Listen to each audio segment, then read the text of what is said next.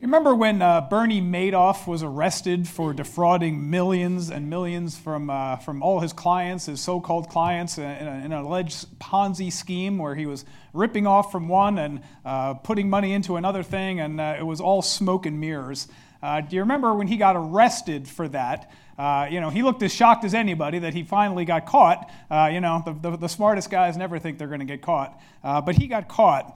And when he did get caught, the judge set the bail at $10 million. It's one of the highest bail amounts that was ever set for any criminal defendant. And at that point, Madoff had three choices. Uh, one thing that he could have done was stayed in jail till trial.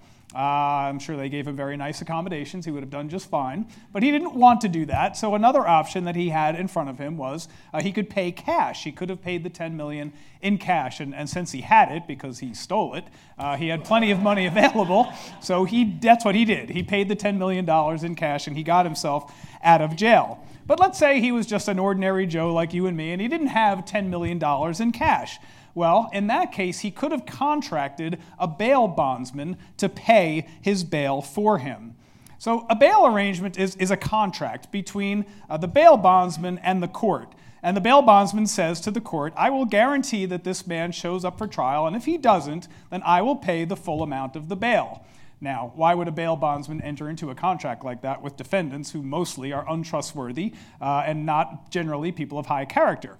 Well, uh, they pay it because they have uh, contracted for a fee. So in Bernie Madoff's case, it would have cost him a million dollars, 10% of the bail, uh, in order for the bail bondsman to post that bond for him. So it can be lucrative to be a bail bondsman if the guys show up for trial. So, based on the bail bondsman's guarantee, then the court would have released Bernie Madoff and uh, waited for him to come till trial. Now, if Madoff showed for trial, everything would have been fine. But let's say that Bernie Madoff fled. What if he ran? What if he used his means and resources and just took off? Uh, and so, if that would have happened, then the bail bondsman is on the hook for the $10 million, the full thing, right? And so, he would have done everything he can, desperately trying to find Madoff and bring him to court to face justice. But you know, no bond agent, no bail bondsman can ever guarantee that a defendant is going to appear for trial. You know, defendants are, especially when they're rich and they're shady like Madoff was, they have the means and they have the motive to take off. And in fact, the court ended up revoking Bernie Madoff's uh, bail for that very reason. You know, he's got the means, he's got the motive, he's clearly guilty, he could fly. And so the court ended up revoking his bail because of that. So uh, when Madoff was his when his bail was revoked, uh, he had to go into jail and, and wait there for his trial. And the courts deny bail sometimes because these defendants, uh, particularly guys like Madoff, are likely uh, to flee. Uh, so he's guilty. He wants to flee, uh, and the bail bondsman would want to find him, but he's got the means to hide. So maybe he wouldn't find him, and that's that's why our court system is very very often an imperfect system. Now, I just want to compare that to, to a different kind of system, and that is the system of how God saves us. Uh, before we were saved, our relationship with, with God was that we were enemies of God. We were criminals in God's eyes. We were, we were due to be brought to his court, and we were due to face a trial at which we would have been found guilty and at which we would have been sentenced to eternity in hell. That's what we would have had happen to us. But then, when we became believers, God sealed us with his Holy Spirit for all eternity. And now Jesus guarantees that we can never be lost or slip through his hands as a criminal might slip through the hands of a bail bondsman and try to escape uh, to somewhere where he can't face justice. Uh, there's no risk that we can ever be lost, as though there is risk with a guy like Madoff or somebody like that. Well, how do we know that there's no risk? How do we know that we can't slip through Jesus' hands? Well, we know because Jesus always does the will of the Father. And the will of the Father is that Jesus lose none of those whom God has given to him, but raise it up on the last day. And we'll look at that from John chapter 6, verses 38 to 40 today. So Jesus guarantees that he will deliver us safely into the Father's hands. And so today we'll be talking about the eternal security of the believer. And I think at Christmas, uh, that's something that gives me tremendous hope that I cannot lose my salvation. And that now that I have it, I can never lose it, and my life is just a one long continuum uh, where one day I will close my eyes, but I will wake up in the presence of the Lord, and my salvation uh, will continue on for all eternity. Well, that gives me great hope. Now, last year I called our Advent series The Reasons Jesus Said He Came. And I tied four specific reasons that Jesus said he came to the Advent themes of uh, hope, peace, joy, and love. And so uh, this year, I'm calling our Advent series More Reasons Jesus Said He Came, because I'm real creative like that. Uh, so, catchy, catchy title for this year's theme. Uh, so, I just want us to take a deeper look, uh, even a deeper dive into the incarnation. Uh, and, and just think about what that means for us. Incarnation is from the Latin word incarnatus, which means took on flesh. Uh, Jesus took on human flesh. So, what is the significance of that? And what reasons did Jesus give for why he came to the earth? And so, uh, we're just going to do a quick review of the reasons that we talked about last year uh, so that we're prepared, so that our brains are ready for this year's reasons. Last year, uh, in week one, our theme was hope. And we looked at the story of Zacchaeus in uh, Luke chapter 19, verses 1 through 10. Remember, Zacchaeus was a, a, a Jewish tax collector. He collected taxes uh, from the Jews and paid them to the Romans. And he was hated for that alone because they deemed him a traitor. But on top of that, uh, these tax collectors were famous for skimming off the top and getting rich off the backs of the people they collected taxes from. So the Jews hated him. Uh, but Zacchaeus repented when Jesus came to his house. And he promised Jesus that if he had defrauded anybody, he would pay them back four times as much as he had taken. And Jesus rejoiced and said, Today salvation has come to the house because he too is a child of Abraham. And so Zacchaeus uh, had new hope from Jesus. And the reason Jesus said he came in the Zacchaeus story is that he came to seek and to save that which was lost. So that was our theme of hope. And then peace was the theme of the second week when we talked about Mark 10:45. Jesus said, "I came not to, to be served, but to serve and to give my life as a ransom for many." Uh, so Jesus did not come with a haughty attitude uh, as one who, who demanded people fall down at his feet and, and give service to him, uh, although by all rights he could have, being, being God himself in the flesh. Uh, he did not demand to be served like like the gods of the pagans of Jesus' day who demanded uh, to be served night and day. Uh, Jesus came to serve others, and in the greatest act of service ever done, uh, he gave his life as a ransom for many. And so when we have an attitude of, of service rather than supremacy and superiority, we have peace with God, we have peace with each other, and we even have peace with ourselves. In week three, our theme was joy. Uh, in John 10:10, 10, 10, Jesus said, "I came that they may have life and that they may have it abundantly." And I said last year, a synonym for abundant life is joy. Uh, so we talked about uh, what it meant to have life, not just life after death, but eternal life today, beginning today, uh, that we have eternal life as soon as we are saved while we're on this earth. And no matter what happens to us, no matter what happens to us on this earth, uh, we have the everlasting joy of knowing that we are God's children. And that joy is meant to be so attractive uh, that other people will see it in us and they'll want to know what it is that makes us so joyful. And they'll ask us, uh, What is it that makes you joyful? And what do you have that I don't? And that's our opportunity to talk about Jesus, and that's joy. And then the last week of the series was about love uh, Jesus gave another reason in John 12, 27 for why he came. He said, Now my soul has become troubled, and what am I to say? Father, save me from this hour, but for this purpose I came to this hour. So, this purpose and this hour is another reason Jesus said he came. The reason he came was to die on a cross in the most extreme act of love ever shown, God Himself uh, took the nails in our place, allowed Himself to be killed by His enemies, dying an excruciating death on the cross to redeem us from the penalty of our sins. And Jesus said He came for this hour, for this purpose, which was to die on a cross, glorifying God and saving us from our sins. And then last year, in the week between Christmas and New Year's, I kind of flew over seven more reasons why Jesus said he came. Uh, and by now, you know that I'm not really much of a flyover guy. Uh, I like to dive deep. So, what I did was I took uh, four of those reasons of the seven that we looked at last year in that, in that middle week, and we're going to look at those uh, during this uh, Advent season. So, I just want us to marvel at Jesus and what he did and why he said he came uh, over this Advent season as we prepare our hearts for Christmas. So, this week's sermon is from John chapter 6, and another reason that Jesus said he came was to do the will of him who sent me, to do the will of the Father. And so we'll look at that reason today, and we're going to tie uh, this reason to our Advent theme of hope. So uh, let's talk first about the incarnation, and this is uh, from the passage uh, in John, verses six, uh, chapter six, verses thirty-eight to forty. For I have come down from heaven not to do my own will, but the will of him who sent me. And this is the will who sent me, of him who sent me, that of all he has given me I lose nothing, but raise it up on the last day.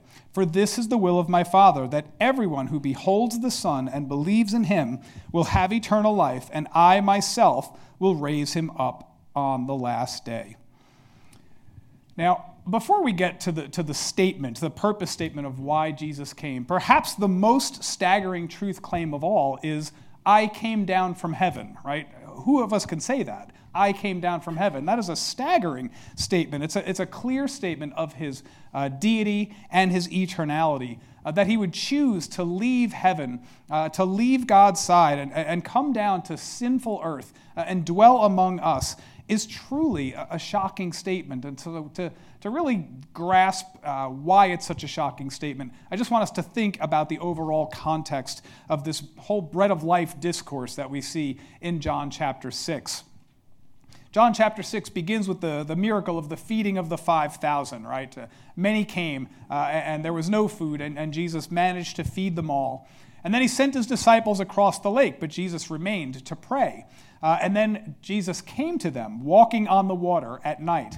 Now, the next morning, uh, the Jews knew that Jesus hadn't gotten on the boat with the disciples, and he's on a different part of the lake now. And so they ask him, How did you get here, Rabbi? How did you get here? And Jesus, in his typical way of not answering their question, uh, but probing into their very souls, uh, getting them to examine their own hearts, uh, Jesus asked his own question and, and gave his own uh, assessment of them. Uh, he said to them uh, in John 6 26 to 27, Truly, truly, I say to you, you seek me not because you saw signs, but because you ate some of the loaves and were filled. Do not work for the food that perishes, but for the food that lasts for eternal life, which the Son of Man will give you. For on him the Father God has set his seal. So the Jews received this, and seemingly they were curious and, and not uh, malicious towards him. They wanted to know uh, how they could receive uh, this. How could they do the works of God? And so Jesus said, Believe on the Son, believe on the one whom God has sent.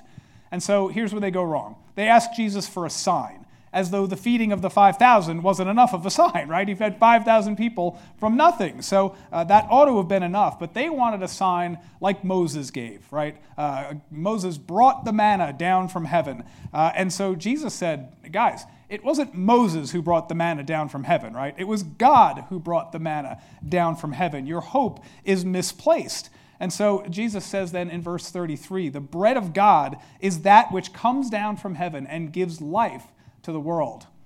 Now, the Jews at this point thought he was still talking about manna, right? Uh, but Jesus had changed the subject on them. He was talking about himself. Uh, Jesus said, I am the bread of life. I am the bread of life. He who believes in me will not hunger. He who believes in me will not thirst. And so now they think he's talking about physical hunger, physical thirst. And Jesus is saying, No, I'm not talking about that anymore, guys. I'm talking about your spiritual needs that I can satisfy for all eternity if you will only believe. You see, they were fixated on, on Moses and manna, and Jesus was trying to say to them, God sent me just like God sent the manna. Believe in me, and you will have eternal life. So, Jesus was talking about his incarnation, uh, and it's what we celebrate at Christmas. This is, this is Jesus Christ, the second person of the Trinity, uh, who took on human flesh, born of a virgin, became a helpless baby. And there is no other person, there is no other religion who has ever claimed such a thing. That's why this is so absolutely shocking. Uh, and and it's, a, it's, it's no wonder that his listeners often thought him insane, right? His, his family went to take hold of him at one point in time.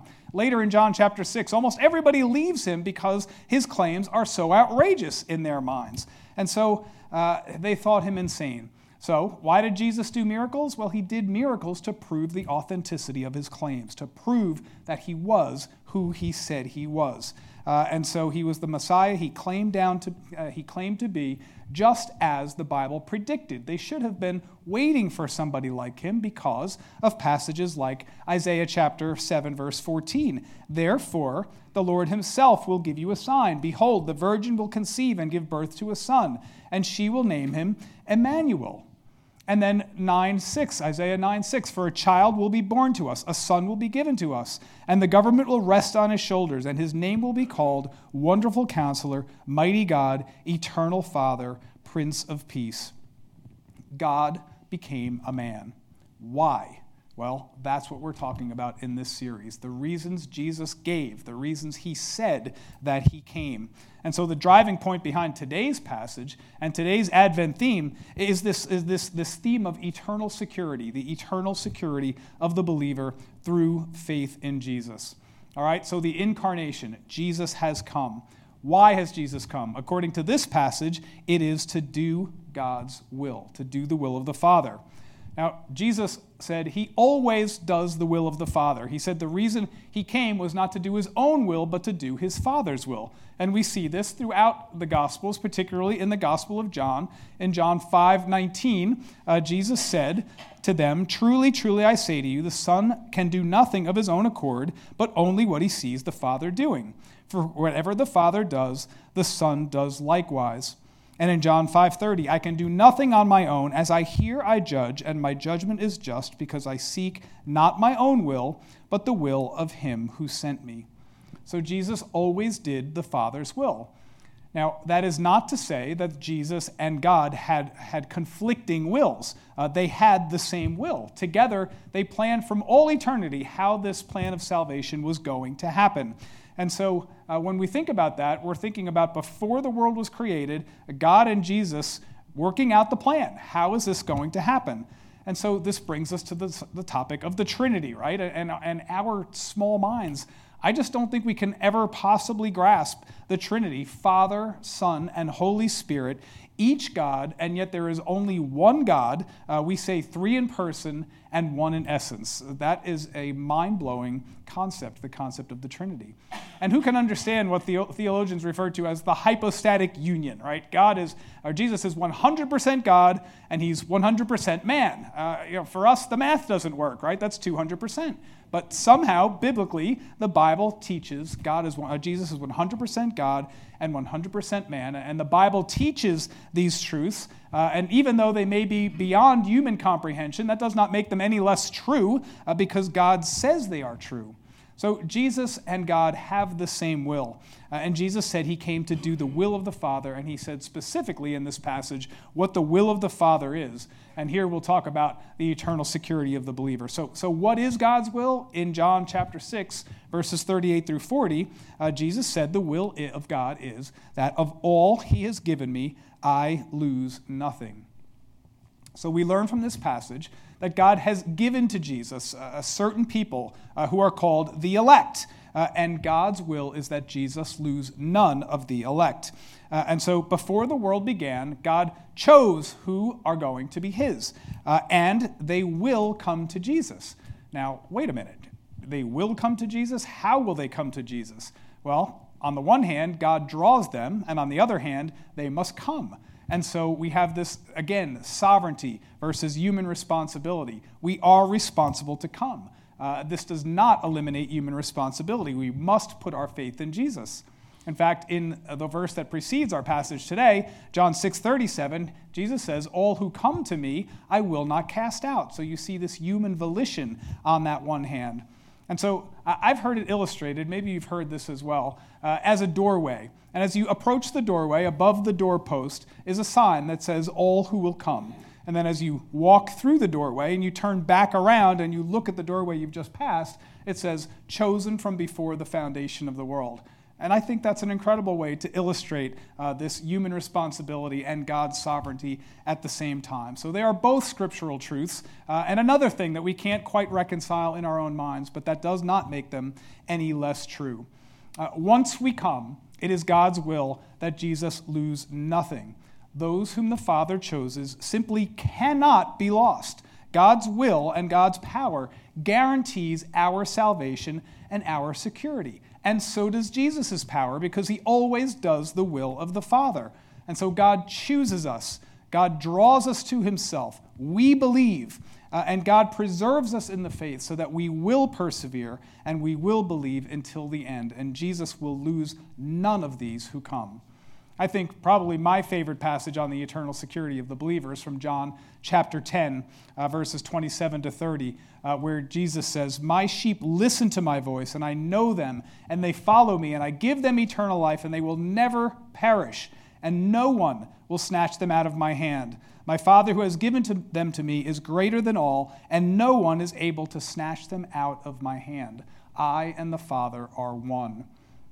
That's amazing. Uh, first, that he says, I and the Father are one, right? That's a, a, claim that the Jews who he was talking to could not have missed. But the fact that no one can snatch us out of his hand uh, once we are believers. Those whom God ch- has chosen, who have placed their faith in him, uh, Jesus will not, cannot lose. He will keep us and he will protect us. So, so he will never lose them, but, but for what purpose? What is he going to do with us now that, that we are his? Well, Jesus also said that the will of God that he came to accomplish is that Jesus raise it up on the last day. I will raise it up on the last day. Well, what is it? What, what does that mean? Well, the it is the collective body of all the saints who have ever believed uh, that, uh, that Jesus Christ is Lord. Uh, these are the ones who God has elected who will come to Jesus or who have come to Jesus. And, and Jesus will not lose a single one of these, but will raise it up on the last day. That means raise us all up to heaven. And Jesus didn't just say that in this particular verse. Three more times in John chapter 6, he says the exact same thing. In verses 40, verse 44, and verse 54, he says, I will raise it up, this collective body of believers, on the last day. Uh, Jesus said he would not suffer any loss, not one single loss, but he would raise it all up on the last day to everlasting life. And so, this is the great hope that Christians have that our salvation is absolutely secure. And this last day is the day when Jesus returns, rewarding his believers and judging unbelievers. He will raise us up to heaven, and those who do not believe, he will judge. So, our hope at Christmas is, is much more than the, the, the, Jesus in the manger story, right? Jesus became a baby. Yes, he became a baby, and that's, that's incredible, and, and that is what we celebrate. Uh, he lived, he died, and was resurrected, and those are all scriptural truths too, and we celebrate those as well. Uh, but our hope is that the first coming means that there will be a second coming, right? And, and we eagerly await Jesus' second coming. Uh, for us, uh, he could return at any moment and fulfill all these promises. So uh, Jesus is coming. Uh, he will lose none whom God has given, and he will raise uh, those up whom he has, whom God has also chosen. And then lastly, Jesus said uh, that the will of, the God, of God is that everyone who beholds the Son and believes in him will have eternal life, and I myself will raise him up on the last day. So this is a little bit of a repeat of what he said before, but this time the emphasis, the stress, is on belief. Uh, John often, um, often puts seeing and believing together in his gospel. Uh, Blessed are those who see and believe. And so that's what we have here. Uh, the one who beholds the Son, the one who sees the Son and believes in him, he will have eternal life, and I will raise him up on the last day. So, what is this concept of belief? What does it mean to believe? Well, to believe means that we acknowledge that we are sinners, that we can do nothing to save ourselves, that we have nothing in ourselves that is worthy of salvation, and that we uh, trust in Jesus for our salvation. We ask Him to forgive our sins, we put our faith in Him, and we ask Him to save us. And the moment we do that, we have eternal life in heaven. In fact, John 17, 3 says, uh, talking about what eternal life is, he says, This is eternal life, that they may know God and Jesus Christ, whom you have sent. That's what eternal life is. So, do you know God and Jesus Christ, whom he, whom he has sent? Well, then you have eternal life today, right? Eternal life is not something we're going to wait for after we die. We have it today. We're living this eternal life already. And so Jesus is the only way that we can have that eternal life. He's the only way to the Father. Uh, we don't get it by being a good person, by trying to keep the law, uh, by trying to keep sacraments. There's no way we can have it except to place our faith in Jesus Christ. Now, when I think of these promises of the eternal security of the believer, more personally, my eternal security, my own eternal security, you, your own eternal security, uh, I'm drawn to the majestic ending of Romans chapter 8. Uh, Romans chapter 8 is some of the most incredible prose that has ever been written, uh, and every time I read it, uh, it gives me chills and nearly brings me to tears. And, and there, in, in, that section, Paul talked about three potential obstacles uh, to our eternal salvation, to our eternal security uh, after we've believed in Jesus Christ. And the first one he mentioned is sin. Won't sin separate us from the love of Christ? Uh, Paul said in Romans 8 32 to 34, He who did not spare his own son, but delivered us up for, or delivered him over for us all, how will he also, not also with him freely give us all things? Who will bring a charge against God's elect? God is the one who justifies. Who is the one who condemns? Jesus Christ is he who died. Yes, rather, who was raised, who is at the right hand of God, who also intercedes for us. So Satan is going to accuse us of sin, right? He will accuse us of sin. That's what he does. The word, very word Satan means accuser. So he will accuse us of sin. And you know what? He's right. We are sinners. We have sinned. We will sin again. But Christ, by his atoning death on the cross, has saved us from the penalty of our sin with his precious blood. And God punished Jesus for our sins so he wouldn't have to punish us if we believe in him. So God punished him. He took the penalty that we deserve. And when God looks at us, he sees us protected by the blood of Jesus Christ and not covered by the stain of our own sin. So, no, our sin cannot separate us from the love of Christ. Well, what about physical suffering? What about physical suffering? So many people refuse to believe in God because they suffer physically and they, they think, well, you know, maybe God has forsaken me. Uh, why would God allow cancer or starvation, child abuse, slavery, uh, and whatever it is that we happen to be going through at, the, at, our, at this given moment? Well, Paul said, neither tribulation nor distress, persecution, famine, nakedness, peril, or sword can separate us from the love of Christ. You know, tribulation is just a part of living in this world, right? This should not be a surprise to us. Uh, Jesus said himself in John 16 33, In this world you will have tribulation, but take heart. I have overcome the world. So, tribulation does not mean that God has forsaken us, that He's forgotten us, or that we've somehow become separated from Him. Uh, tribulation is sometimes the means that God uses to make us more like Jesus Christ. Because as we suffer, as we persevere, we learn that God is faithful uh, and that He brings us through that tribulation so that we'll be stronger to face the next one. And we become more like Christ. And so there is a purpose in our suffering, it makes us more like Jesus. Other times, uh, tribulation is discipline. Uh, God disciplines us if we have backslidden from Him, if we're engaged in some sin uh, that has become habitual, and God uh, would not be happy about that. So God has tools in His toolbox to discipline us. And Hebrews 12 says that God disciplines those He loves like a son. Now, Many of you have sons. Uh, you love your sons, right? You don't hate your sons. You don't discipline them because you hate them. You discipline them because you love them. And that's what God does with us. So, tribulation is not proof that God has abandoned us, it's proof that He's accepted us into His family as His children and that He loves us. So, no, physical suffering cannot separate us from the love of God either.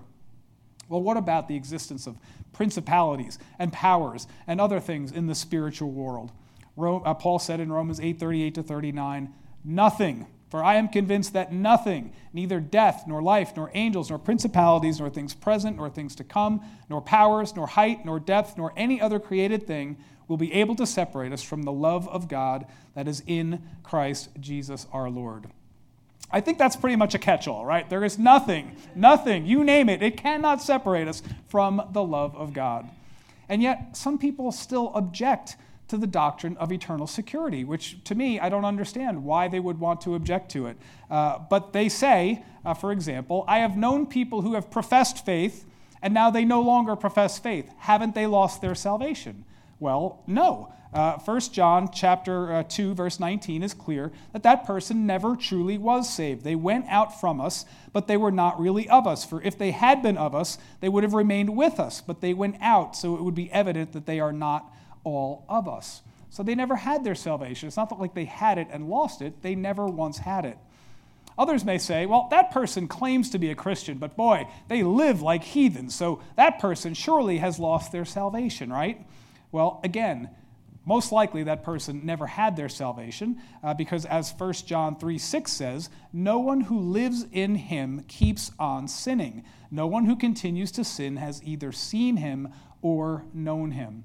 And this is what we learn about in Romans chapter 6, right? Shall we, shall we continue in sinning so that grace may increase? And Paul says, may it never be, right? Uh, we have a new, uh, we, have a, we, we are new, creature, new creatures, new creations, according to 2 Corinthians 5. So, no, we should not keep sinning. We should live the way God wants us to live. Others may say, thinking about themselves, you know, I understand what you're saying about eternal security, but, but my faith doesn't feel very strong. My, my faith feels really weak sometimes. So, how can I know that I won't lose it? Well, we can know because it's not the strength of our faith that saves us, but the object of our faith that guarantees it because neither obtaining our salvation or keeping our salvation is our work. That, that's not our work. It depends on the power of God, who is strong enough to, to save us and to keep us. Uh, and so a true believer can never lose their salvation. As John MacArthur has famously said, if we could lose our salvation, we would, right? And we would, because we sin and we would lose it if we could. So this is the hope that we have at Christmas, brothers and sisters. Uh, Jesus Christ has come in the, in, the, in the form of a helpless babe. He lived a perfect life. He died on a cross for our sins. And when we believe, there is nothing, nothing, nothing that can separate us from the love of Christ. So Jesus came down from heaven. He became a baby. Why? To do the will of the Father. And what is the will of the Father? That of all that God has given him, he lose nothing, but raise it up on the last day. So, what does this mean for us today? How can we apply these amazing truths to our life? The first thing I would say is that eternal security is a fact, not a feeling. You know, I have, I have a friend uh, who talks to me about theological things uh, fairly regularly, and, and he says to me all the time, I know the Bible says I'm saved and that my salvation is secure, but I just don't feel it. And I always say to him, salvation is a fact, not a feeling. Do you believe that Jesus Christ died for your sins and rose from the dead? Yes, I believe that. Uh, do you know that there is nothing you can do to earn your salvation or to keep your salvation, that it's all God's work? Do you believe that? Yes, yes, I believe that. Do you trust Jesus for your salvation? Yes, yes, I believe that. Well, if you believe these things, your salvation is secure, whether you feel it or not. It is a fact, it's not a feeling, which brings us to the second point eternal security is by God's power and not our power. Our faith is weak occasionally, right? John the Baptist languished in prison, prison and his faith wavered a little bit while he was there. Uh, our sal- if, if salvation and security depended on the strength of our faith, we'd have no chance to keep it. But Philippians 1 6 says, He who began a good work in you will carry it on to completion until the day of Christ Jesus. Do you see that? Whose work is it? He who began a good work in you. The work of salvation, the work of preserving it, the work of completing it are all God's work, not ours. And that's why we can trust it. We could not preserve our salvation, but God can. And then the last thing is that eternal security means that we can stop striving and worrying and we can start living. You know, Martin Luther used to confess his sins to his confessor night and day, day and night, night and day, wearing out his confessor with the most menial and trivial of sins, waking this guy up and saying, I got to confess this thing to you, until this guy was half out of his mind with Martin Luther, saying, What are you doing? Why are you confessing this to me night and day, day and night, like you are? Well, his fear was that if he died with even the most minor sin unconfessed, that he would perish eternally. That was his fear. And so he was confessing. As he was breathing, he was confessing. But that was before he understood grace. He didn't understand grace. Grace means that God has bestowed his favor on us because of our faith in Jesus Christ, even though we don't deserve it, even though we couldn't earn it, simply because God loves us and has called us to believe the gospel that Jesus Christ has died for our sins and rose from the dead. Once Luther understood grace, uh, that Jesus paid it all, and that we can't contribute anything to our salvation, and we can't lose it, then Luther finally was able to say, I understand the gospel. Now I can rest and I can stop striving and just enjoy this peace and this security that only God can give. You know, the gift of hope that God gave us uh, on Christmas Day is his son. It's the greatest gift that the world has ever received. Jesus' work is so powerful and his work uh, on our behalf so complete that you and I will never even face trial, right? Uh, God has already declared us not guilty because of our faith in Jesus. Now, in the beginning, I was talking about a bail bondsman, right, and, and his uh, desire to bring that defendant to court to face judgment. Uh, but a bail bondsman, can't, a bail bondsman can't assure anybody's appearance before the court, and he certainly can't declare somebody not guilty, right? Uh, but Jesus can do both. He has already secured our verdict of not guilty, and he guarantees our appearance in heaven before the Lord. You know, today, is November 27th. Uh, and this is the anniversary. I didn't count how many anniversaries it's been, but in, on November 27th, 1095, uh, Pope Urban uh, declared that the first crusade should occur. And so they, he ordered up armies to, to go back to Jerusalem, uh, to fight against the Muslims, and, and to take back Jerusalem. And he proclaimed that anybody who did that and who died in service uh, to the Lord, he would absolve their sins and ensure that he uh, would get them to heaven. Now, I think Pope Urban had a little bit of a high estimation of himself, uh, since nobody uh, can guarantee that. But he had this creed that he used to say, and it was Deus vult, which in Latin is, uh, it is God's will. It is God's will. And so he said, it's God's will. And I think that nobody can truly know God's will except for Jesus Christ. And nobody can really guarantee uh, that somebody will appear uh, and, and have absolution of their sins except for Jesus Christ. Uh, so only He can promise and guarantee eternal life. Because it is the Father's will that Jesus lose nothing but raise it up on the last day, Jesus will usher us directly into God's presence. It's guaranteed. So I want us to have that hope this Christmas season that no matter how hard our life happens to be right now, no matter what we happen to be going through, no matter what loss you may be grieving, our salvation is secure. It can never be lost, and Jesus will bring us home. Amen. Lord God, we thank you for these amazing truths. We thank you for John chapter 6, verses 38 to 40, and other passages in the New Testament that, that uh, just so strongly uh, guarantee that once we have been saved, that that salvation can never be lost, Lord, and you are powerful enough to bring us all the way home, despite the fact uh, that we are often rebellious sinners against you. And so, Lord, uh, we just thank you for these things. And as we think about the reasons you came on Christmas, Lord, this is a, a really, really powerful reason that you came. And we're just so grateful for what you've done for us on our behalf, Lord, that you would leave heaven, take on human flesh, become a helpless baby, and subject yourself to the whims of sinful men uh, who tortured you, uh, put you on a cross, and killed you for our sins, Lord. And we know this was the Father's will, Lord, but you still had to agree to it. And so we are just so thankful for what you've done. And we pray these things in Jesus' matchless name. Amen.